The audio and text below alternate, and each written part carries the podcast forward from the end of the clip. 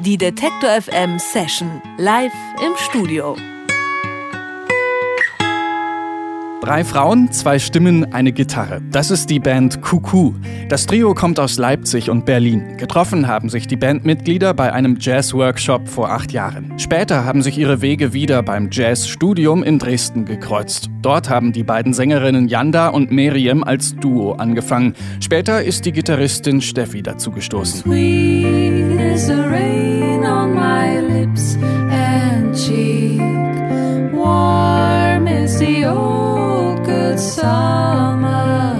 Musikalisch bewegen sich Kuku irgendwo zwischen Pop, Jazz und Folk. Das Markenzeichen von Kuku ist die ungewöhnliche Trio-Konstellation aus zwei Sängerinnen und einer Gitarristin.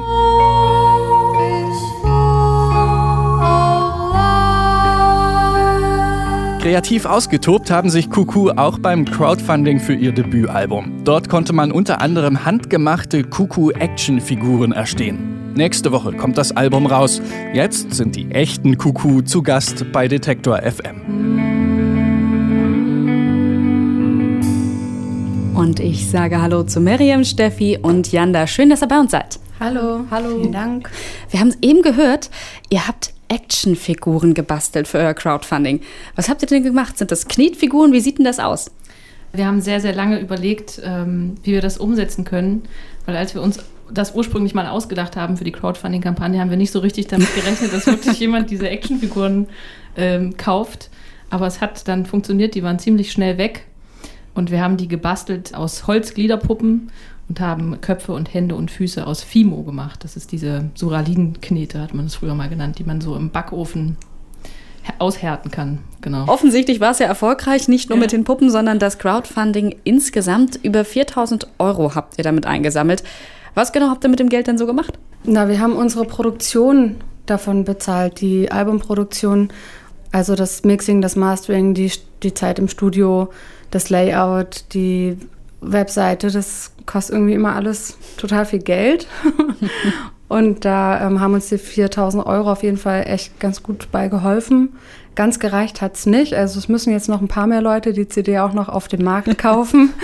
Aber ja, da bin ich eigentlich ganz zuversichtlich, dass das dann auch passiert.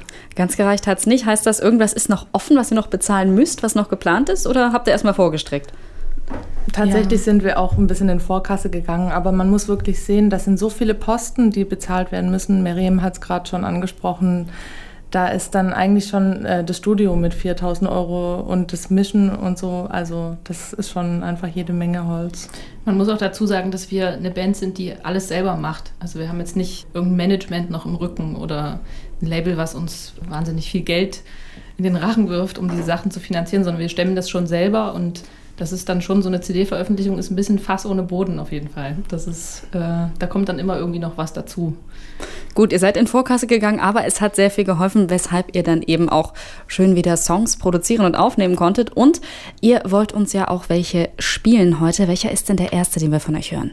Der erste Song, den wir heute spielen, ist Sweet is the Rain.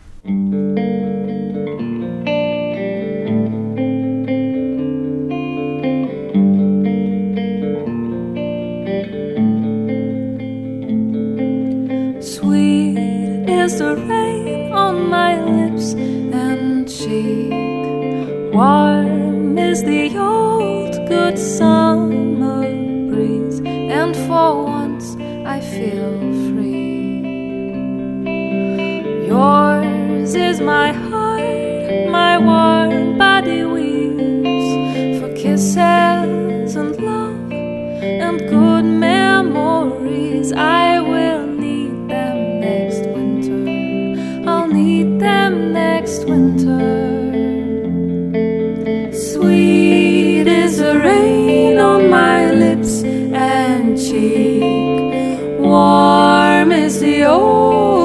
good summer breeze, and for once I feel free. Yours is my heart, my warm body weeps for kisses and love and good memories. I will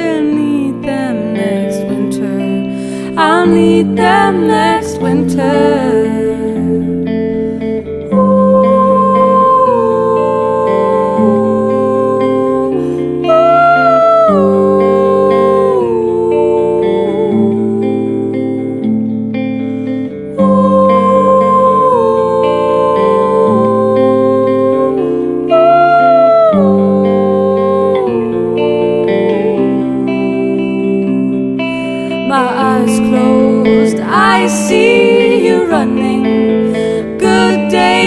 Are coming and I can't fall asleep. I'm waiting for you to come closer. I'm waiting for your hands to lay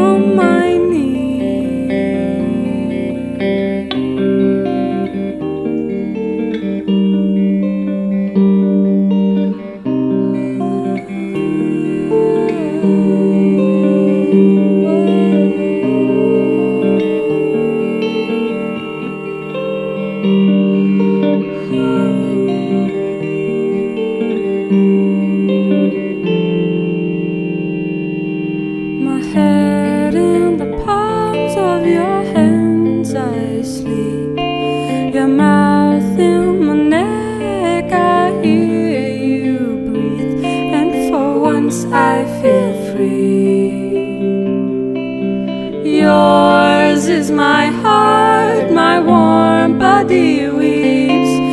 Kisses and love and good memories. I will need them next winter. I'll need them next winter.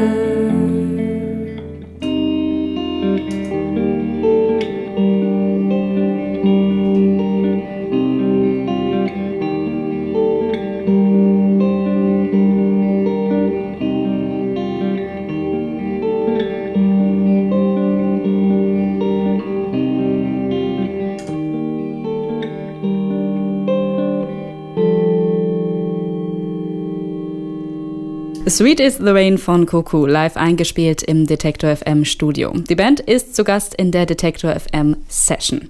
Ihr kommt ja aus Leipzig und Berlin. Wie genau habt ihr euch denn überhaupt zusammengefunden?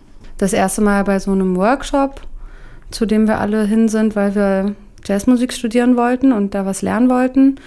Und dann haben wir uns in Dresden wieder getroffen. Da haben wir dann alle zusammen studiert und haben uns eigentlich erstmal angefreundet. So. Und uns gar nichts dabei gedacht. und dann, und ja, dann irgendwie haben wir gedacht, wenn wir schon so gut befreundet sind, dann lass doch auch zusammen Musik machen. Damals wart ihr ja trotzdem erstmal alle zusammen, wenn man so möchte. Heute führt ihr eine Art musikalische Fernbeziehung. Wie funktioniert das denn? Skype. ja, also tatsächlich helfen Tools wie Skype sehr viel. Wenn man zum Beispiel zu dritt Sachen besprechen muss, ist das unglaublich praktisch.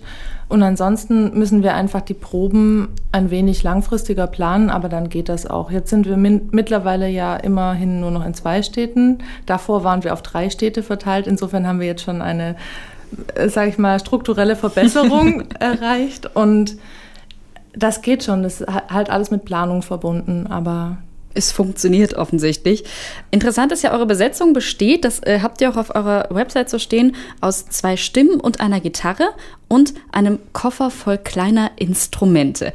Jetzt sehe ich, glaube ich, schon welche davon. Das eine sieht für mich eigentlich aus wie ein Kinderspielzeug, wenn ich nicht irre.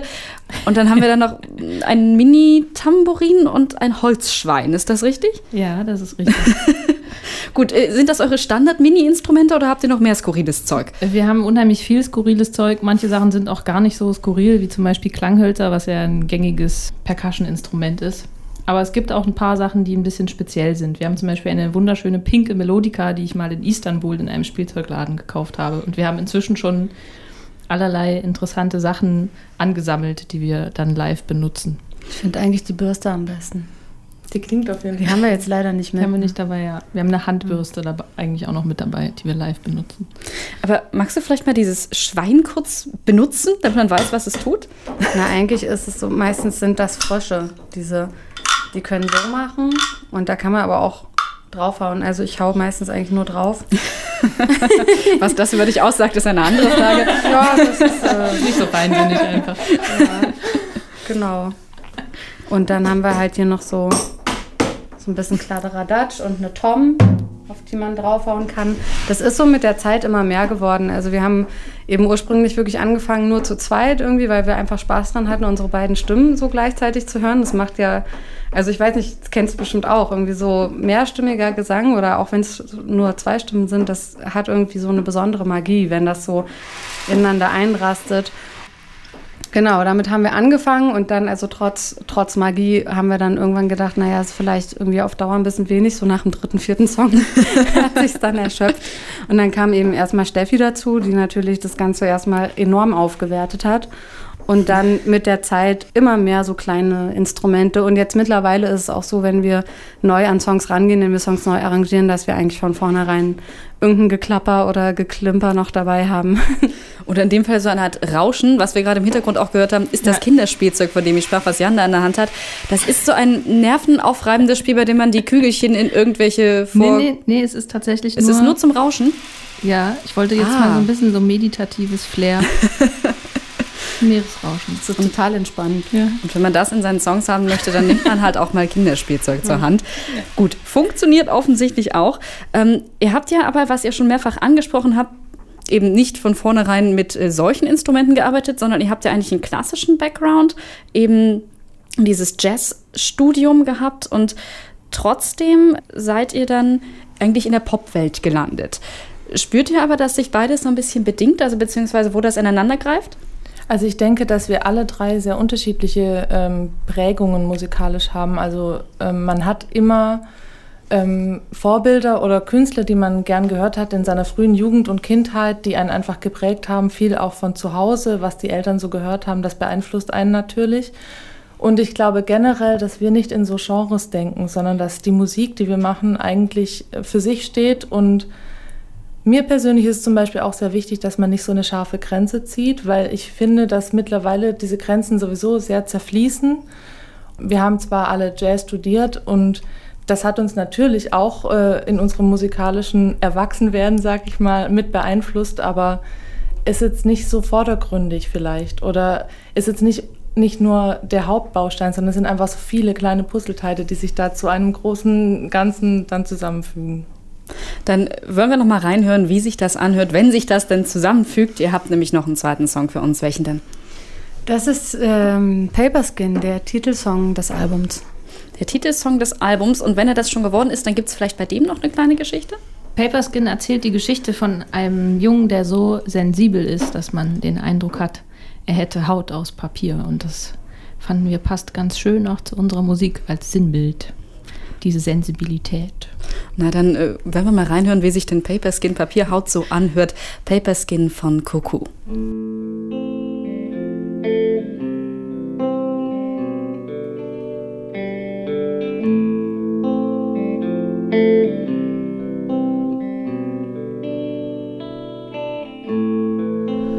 surface a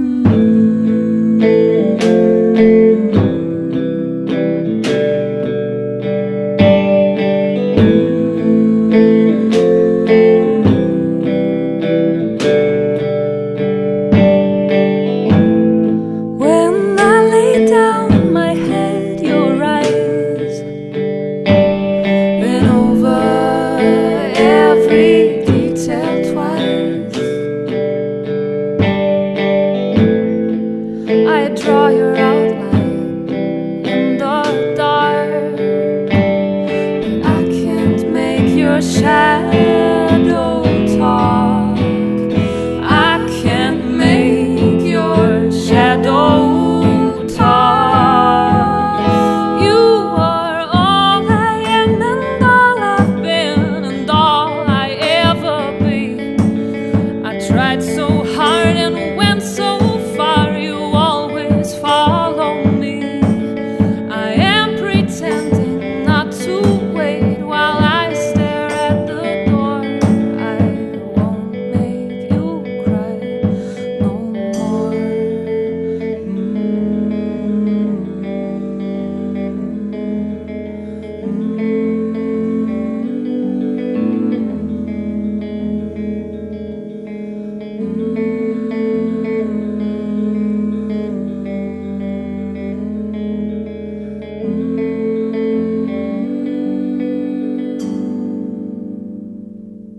Skin von Koku. Das Trio ist zu Gast im Detektor FM Studio. Am 12. Februar erscheint Kokus Debütalbum Paper Skin.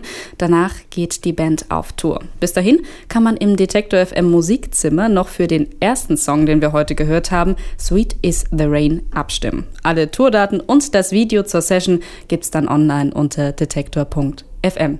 Ich danke euch sehr, dass ihr da wart. Vielen Dank. Vielen Dank für die Einladung. Spaß gerne, gemacht. gerne. Die Detektor FM Session live im Studio.